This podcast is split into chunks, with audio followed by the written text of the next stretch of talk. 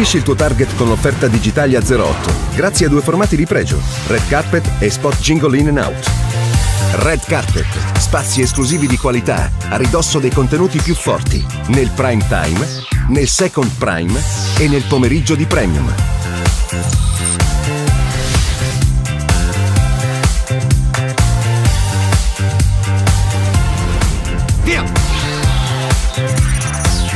L'offerta commerciale sul prime time raddoppia con il formato spot jingle in and out cinema e serie nel break interno dei contenuti. Abbiamo un socio, grande Mike! Con gli appuntamenti red carpet e spot jingle in and out, il valore della tua comunicazione si moltiplica lungo tutto il prime time. C'è di più? Di più! Gli spazi vanno in onda su tutti i canali cinema o serie, in modo contemporaneo, con pianificazione settimanale trasversale. Si parte! Per rendere ancora più esclusiva ed efficace la tua campagna pubblicitaria, i due formati possono prevedere la personalizzazione grafica della cornice, offrendo un ulteriore elemento di unicità. Premium e Digitalia 08, la tua comunicazione è in prima fila. Nostre abitudini Tutto si stava fermando vanno cambiate ora. e hai dovuto fermarti anche tu. Hai scoperto che è bello condividere, ma è faticoso coabitare. Che si può essere lontani da vicino e vicini senza nemmeno toccarsi. Che i piaceri più grandi spesso sono i più semplici. E quando riaprirai quella porta e uscirai di nuovo, capirai che non può esistere un mondo lì fuori senza la tua casa dentro.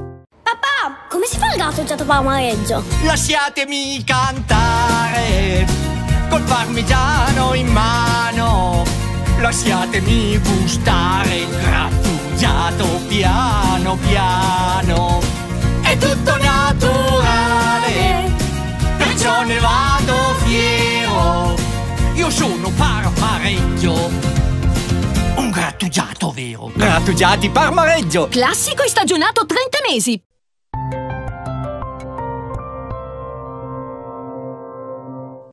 Massacro del Circeo è uno dei casi di cronaca più controversi e atroci della cronaca nera italiana e ho scelto di debuttare con questo progetto che è Ma che tempi, con uno speciale intitolato Passato, presente e futuro. E ho scelto questo evento drammatico che risale al lontano 1975 perché inevitabilmente apre anche una discussione che ha un forte impatto sul nostro presente e soprattutto sul nostro avvenire, ovvero la valenza effettiva della giustizia italiana e dei tempi burocratici. Il massacro del Circeo risale appunto al 1975 e si consumò tra il 29 e il 30 settembre. Vide purtroppo coinvolte due ragazze, Donatella Colasanti, 17enne, studentessa, e Rosaria Lopez, 19enne, barista. Vide ovviamente coinvolti anche tre aguzzini, tre ragazzi che appartenevano a, a delle famiglie romane molto agiate. In primis Andrea Ghira, che era figlio di un imprenditore edile e di un ex campione olimpico, Giovanni Guido, che invece era uno studente di architettura, e eh, Angelo Izzo, Angelo Izzo, che era uno studente di medicina. Tre ragazzi apparentemente splendidi, con un buon curriculum, almeno scolastico.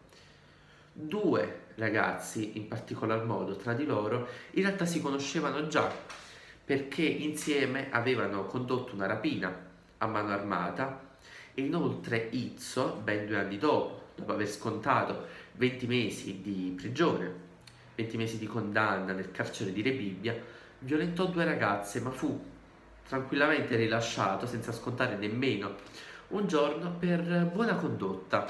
Dal canto suo egli si proclamava ammiratore di un capo di un, di un clan dei marsigliesi. Donatella e Rosaria invece, una studentessa e l'altra barista, appartenevano a delle famiglie comunque molto modeste, entrambe vivevano nel quartiere romano di Montagnola. Qualche giorno prima della tragedia, quindi nel settembre del 1975, le ragazze conobbero due dei tre aguzzini che eh, poi le purtroppo coinvolgeranno in una vicenda drammatica.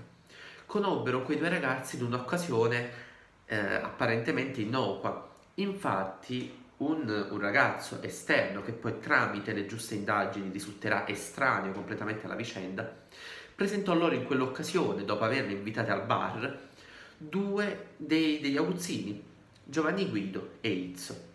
Donatella e Rosaria furono subito eh, affascinati comunque dal garbo e comunque da questo atteggiamento molto sicuro e nobile di questi due ragazzi, tanto che insieme a un'altra amica di Donatella e Rosaria, i ragazzi proposero di, di lì a poco, di festeggiare a casa di un loro amico, ovvero il terzo aguzzino, a Lavinia, eh, in, frazione, una frazione di Anzio. Per fortuna, la terza amica, all'ultimo momento, rifiutò, non si aggiunse alla comitiva. Verso le 18.20 del 29 settembre del 1975 le ragazze giunsero insieme a Giovanni Guido e Izzo in questa villa, Villa Moresca, eh, che appunto era situata sull'apice di San Felice Circeo, appunto per festeggiare e da lì a poco sarebbe arrivato il proprietario della casa Andrea Ghira, una villa molto grande che apparteneva appunto ai familiari di Andrea Ghira. Era tutto molto innocuo fino a quando Guido e Izzo cominciarono a fare delle avance sessuali abbastanza esplicite nei confronti delle ragazze, che ovviamente rifiutarono. Ciò scatenò l'ira dei due ragazzi e una deposizione, in una deposizione di Donatella Colasanti, subito dopo la tragedia, Donatella afferma improvvisamente uno di loro tirò fuori la pistola cominciarono a dirci che appartenevano alla banda dei marsigliesi e che Jack, il capo, aveva obbligato i ragazzi a prendere due ragazze e a farle proprie. Per più di un giorno e di una notte Donatella e Rosaria furono stuprate, seviziate, maltrattate. Una di loro addirittura uccisa. Le ragazze subirono ogni tipo di violenza possibile e immaginabile dai tre aguzzini. Infatti poco dopo si aggiunse anche Andrea Ghira, che era il proprietario della villa che avrebbe dovuto ospitare questa festa, ma Andrea, molto astuto, per non creare sospetti, per non generare alcun tipo di sospetto, decise nel bel mezzo delle torture di scendere a Roma, di cenare con la sua famiglia e di tornare poi subito dopo a Circeo per continuare quello che aveva iniziato da poco e che nel frattempo stavano continuando i due amici, Guido e Izzo. Nel frattempo Rosaria, Rosaria Lopez, eh, fu drogata, fu portata al piano di sopra mentre Donatella rimase giù, fu ripetutamente picchiata, malmenata, fino a quando i due aguzzini la lasciarono annegare nella vasca da bagno. Rosaria Lopez morì. Dopo aver lasciato annegare Rosaria, l'unico obiettivo dei tre aguzzini era ormai quello di uccidere Donatella, e di disfarsi quindi anche del suo cadavere. Tentarono di ammazzarla in tutti i modi, strangolandola con una cintura di ferro, ma per fortuna non ci riuscirono. In un momento di distrazione, dopo che Donatella fu tartassata in tutti i modi, Donatella riuscì a raggiungere un telefono lì vicino e chiamò i soccorsi, almeno ci provò, perché gli aguzzini si accorsero di quel tentativo di richiesta di aiuto e con una spranga di ferro la colpirono violentemente. Donatella cadde a terra, lucida, e con tanto di sangue freddo decise di fingersi morta, capì che fingersi morta era ormai l'unica soluzione per sopravvivere. I tre ragazzi misero uno accanto all'altro il cadavere di Donatella Colasanti e di Rosaria Lopez, credendo entrambe morte. In realtà Donatella era viva Chiusero le due ragazze nel bagagliaio di una Fiat 127 bianca che era intestata al padre di Gianni Guido, Raffaele, e i tre ragazzi partirono alla volta di Roma. Subito dopo, Donatella racconterà poi nella sua deposizione ufficiale che i tre ragazzi, mentre dietro di loro nel bagagliaio avevano i cadaveri, o almeno quelli che presupponevano fossero due cadaveri, i ragazzi avevano la musica sparata a mille, urlavano ed erano contenti e affermarono due frasi sconvolgenti che Donatella riporterà testualmente. Zitti, che a bordo ci sono due morte. Altra frase, veramente impressionante, come dormono bene queste. I ragazzi arrivarono a Roma e andarono a cenare in un ristorante dove tra l'altro andarono, finirono poi tra l'altro per picchiarsi con dei militanti comunisti che incontrarono lì per caso. Donatella, accorgendosi che i ragazzi si erano appunto allontanati per andare a mangiare in questo ristorante, decise di colpire il bagagliaio e di far rumore, di farsi accorgere da qualcuno. Fortunatamente, verso le 22.50, un, un metronotte che passava si accorse dei rumori e chiamò immediatamente i soccorsi. Il messaggio di soccorso fu immediatamente inoltrato ai carabinieri che tra l'altro erano proprio lì vicino a Viale Pola, la strada in cui appunto c'era il ristorante eh, nel quale i ragazzi in quel momento stavano mangiando e dove era ferma la macchina con il cadavere di Rosaria Lopez e Donatella Colasanti che tentava in tutti i modi di chiedere aiuto. Però la richiesta di aiuto fu inoltrata in una maniera molto bizzarra. Vi cito le parole Cigno, cigno, c'è un gatto che miagola dentro una 127 in Viale Pola. Un fotoreporter accolse subito l'invito e corse in Via Pola, dove fu il primo a fotografare l'apertura del bagagliaio, con Rosaria Lopez, morta, rinchiusa in una busta di plastica, e Donatella Colasanti, martoriata, con diverse fratture e più di 30 giorni, ovviamente, di prognosi. Nel frattempo Donatella fu portata in ospedale, quindi con diverse fratture, e Izzo e Guido furono arrestati, mentre Ghira invece, che aveva saputo della notizia dell'arresto tramite una soffiata, scappò, si rese latitante. Ma successe che qualche mese dopo Ghira inviò una lettera a Izzo e Guido dicendo che prima o poi sarebbero usciti dal carcere per buona condotta. Inoltre, come se non bastasse, nella lettera minacciava, di morte ovviamente, Donatella Colasanti, affermando che se Donatella avesse proseguito con la denuncia, sarebbe morta in pochi istanti.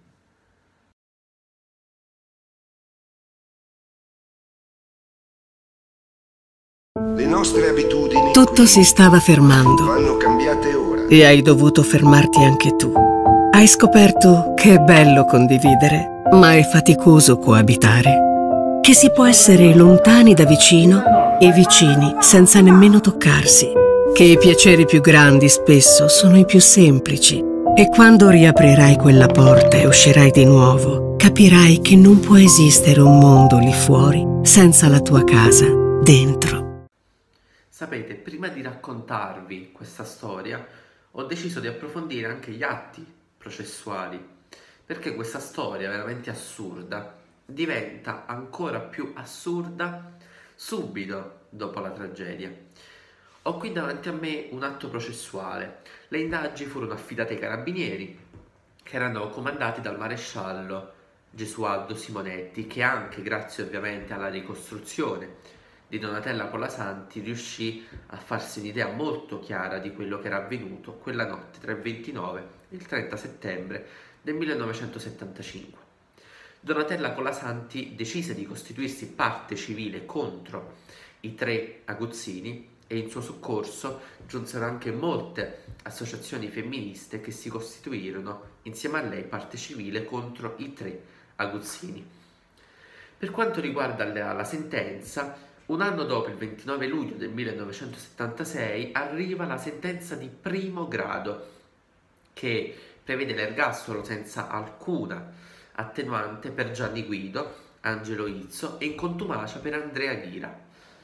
Come venne poi appurato, Ghira riuscì a fuggire in Spagna e adottò inoltre un falso nome, ovvero Massimo Testa di Andrés si arruolò nel tercio, una legione straniera spagnola, da cui venne poi espulso per abuso di stupefacenti nel 94.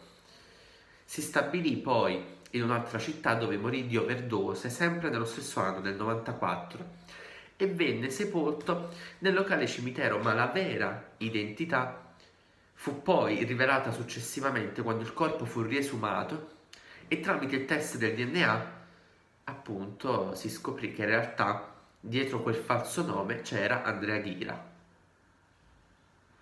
Però la beffa in realtà deve ancora arrivare perché tramite un articolo del Corriere sappiamo che in realtà alcuni familiari delle vittime, la stessa Donatella Colasanti, cito testualmente, tuttavia non riconobbero le conclusioni della perizia sostenendo che le ossa esaminate appartenessero in realtà a un parente di Ghira, non dello stesso Ghira. Tale ipotesi trova tuttavia come unico, non certo riscontro, una foto che fu scattata dai carabinieri a Roma nel 95, quindi un anno dopo, che ritraeva un uomo fisicamente simile a Ghira camminare in una zona periferica della città. Nel corso degli anni ci sono stati però altri avvistamenti segnalati in Brasile, Kenya, Sudafrica e in Italia, nel popolare quartiere romano di Torpignattara. Per quanto riguarda Izzo e Guido, nella loro cella del carcere di Latina avevano eh, appeso un grosso striscione formato stadio dove campeggiava la scritta Corso Trieste 1972, la vecchia guardia. Nel gennaio del 1977 i due assassini presero in ostaggio una guardia carceraria e tentarono di evadere dal carcere, senza però successo. La sentenza, leggo dall'atto, viene modificata in appello il 28 ottobre del 1980 per Gianni Guido e la condanna gli viene ridotta a 30 anni, dopo la dichiarazione di pentimento e l'accettazione da parte della famiglia della ragazza uccisa di un risarcimento danni. Gianni Guido riuscì in seguito ad evadere dal carcere di San Gimignano nel gennaio dell'81 e fuggì a Buenos Aires dove per fortuna fu riconosciuto e arrestato, poco più di due anni dopo. In attesa dell'estradizione nell'aprile dell'85 riuscì però ancora a fuggire, ma nel giugno del 94 fu di nuovo catturato a Panama dove si era già rifatto una vita come commerciante di autovetture e fu estradiato in Italia. Appena è iniziata la puntata ho citato due elementi fondamentali di uno Stato di diritto, la burocrazia e la giustizia. E ho citato questi due elementi fondamentali della società perché nel novembre del 2004, nonostante la condanna in corso, i giudici di sorveglianza di Palermo, leggo, decisero di concedere a Izzo la semilibertà Izzo cominciò a beneficiare di questa semi-libertà a partire dal 27 dicembre. Una volta in libertà, il 28 aprile del 2005, Izzo rapì e uccise due donne, Maria Carmela Linciano di 49 anni e Valentina Maiorano di 14 anni, rispettivamente moglie e figlia di Giovanni Maiorano, un pentito della Sacra Corona Unita che Izzo aveva conosciuto in carcere, quindi sapeva tutto di loro appunto perché sentiva i racconti del padre e del marito, quindi delle, delle due donne uccise. Le vittime furono legate e soffocate, la ragazza non subì violenze sessuali e furono infine sepolte nel cortile di una villetta a Mirabello Sannitico. Questo nuovo fatto di sangue però ovviamente portò a delle polemiche impressionanti il 12 gennaio del 2007 Izzo è stato condannato all'ergastolo per duplice omicidio premeditato, condanna poi che fu confermata anche in appello.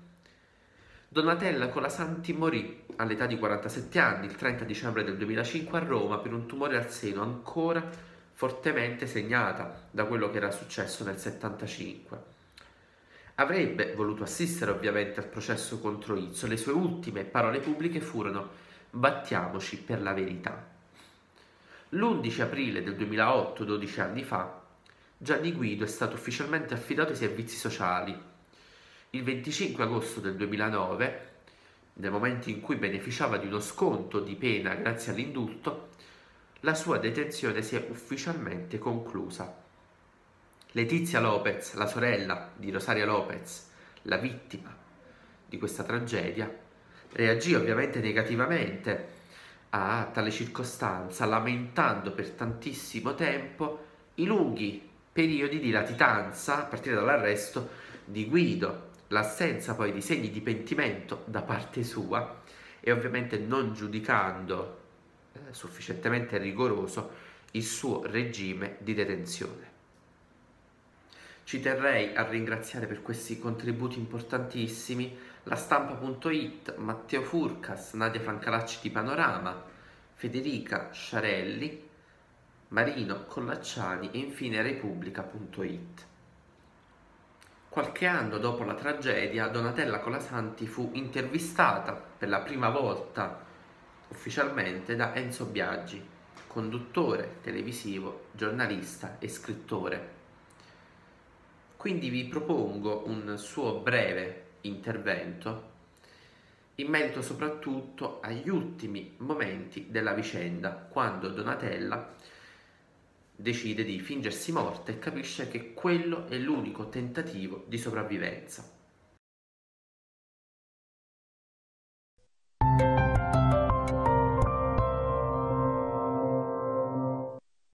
Accendi Now TV. Guarda quello che ti va proprio quando ti va. Sentiti come vuoi. Pallone passa! E sorprenditi ogni giorno con tanti contenuti diversi. Non importa quando guardi Now TV o dove. Importa che la guardi come sei tu. E se vuoi la spegni. La più varia scelta di film, serie tv, show e sport in streaming. Scegli tu cosa guardare. Now TV, la tv come sei tu.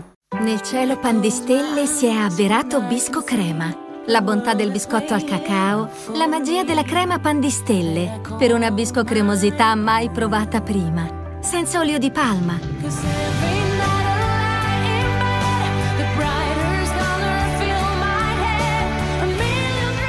Non c'è niente di più magico di quando due sogni si incontrano. Bisco crema pan di stelle. Segui i tuoi sogni, sempre. Si potrebbe andare da MD a fare la spesa. Vendo anch'io. Sì, tu sì. Per trovare la qualità a dei prezzi speciali. Tra verdure salumi caldi. E formaggi locali. Ogni giorno risparmi comprando. So già che ti va. Vengo anch'io. Sì, tu sì. Vengo anch'io.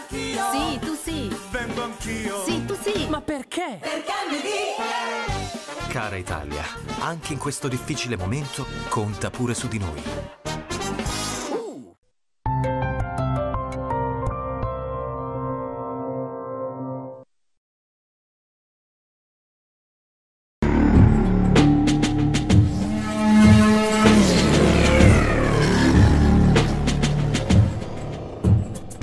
Donatella Colassanti, 25 anni. Quando ne aveva 17, un ragazzo conosciuto un paio di giorni prima la invitò insieme con un'amica, Rosaria Lopez, in una villa al Circeo. Qui c'erano altri due giovani.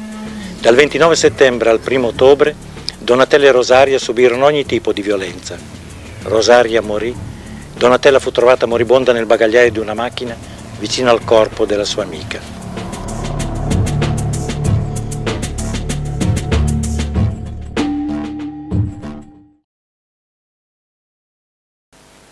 Quello che è accaduto è che era una violenza premeditata, cioè loro erano partiti con l'intenzione di, di ucciderci, quindi non riguarda lo stupro, è una cosa che va al di là lo stupro.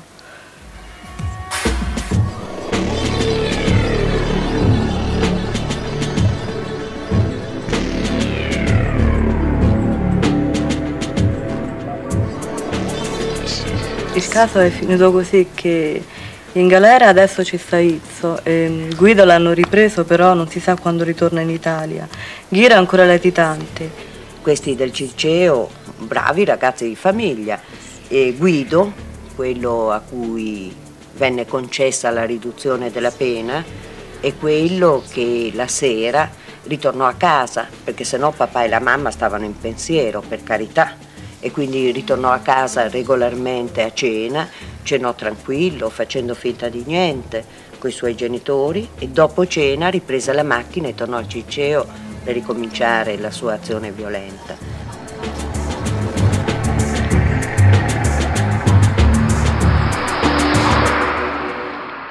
C'è stato no. un momento in cui hai avuto paura di morire? No, perché nel momento stesso che stavo morendo, non ho avuto manco tempo della paura perché dovendo fingere di morire, se avessi avuto paura sarei morta.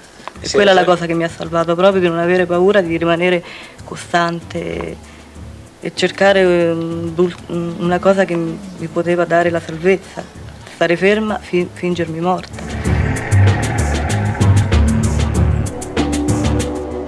Si è resa conto che Rosaria ah, stava morendo? Che Rosaria stava morendo no, perché stava eh, sul piano superiore. Cioè sapevo che quello che accadeva, però non, non mi sono resa conto quando è morta. Di quei momenti terribili passati nel bagagliaio, che cosa ricorda?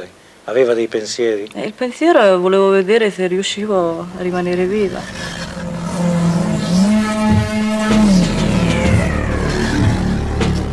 Ma se adesso un uomo le si avvicina, lei che sensazione ha? È la stessa di prima.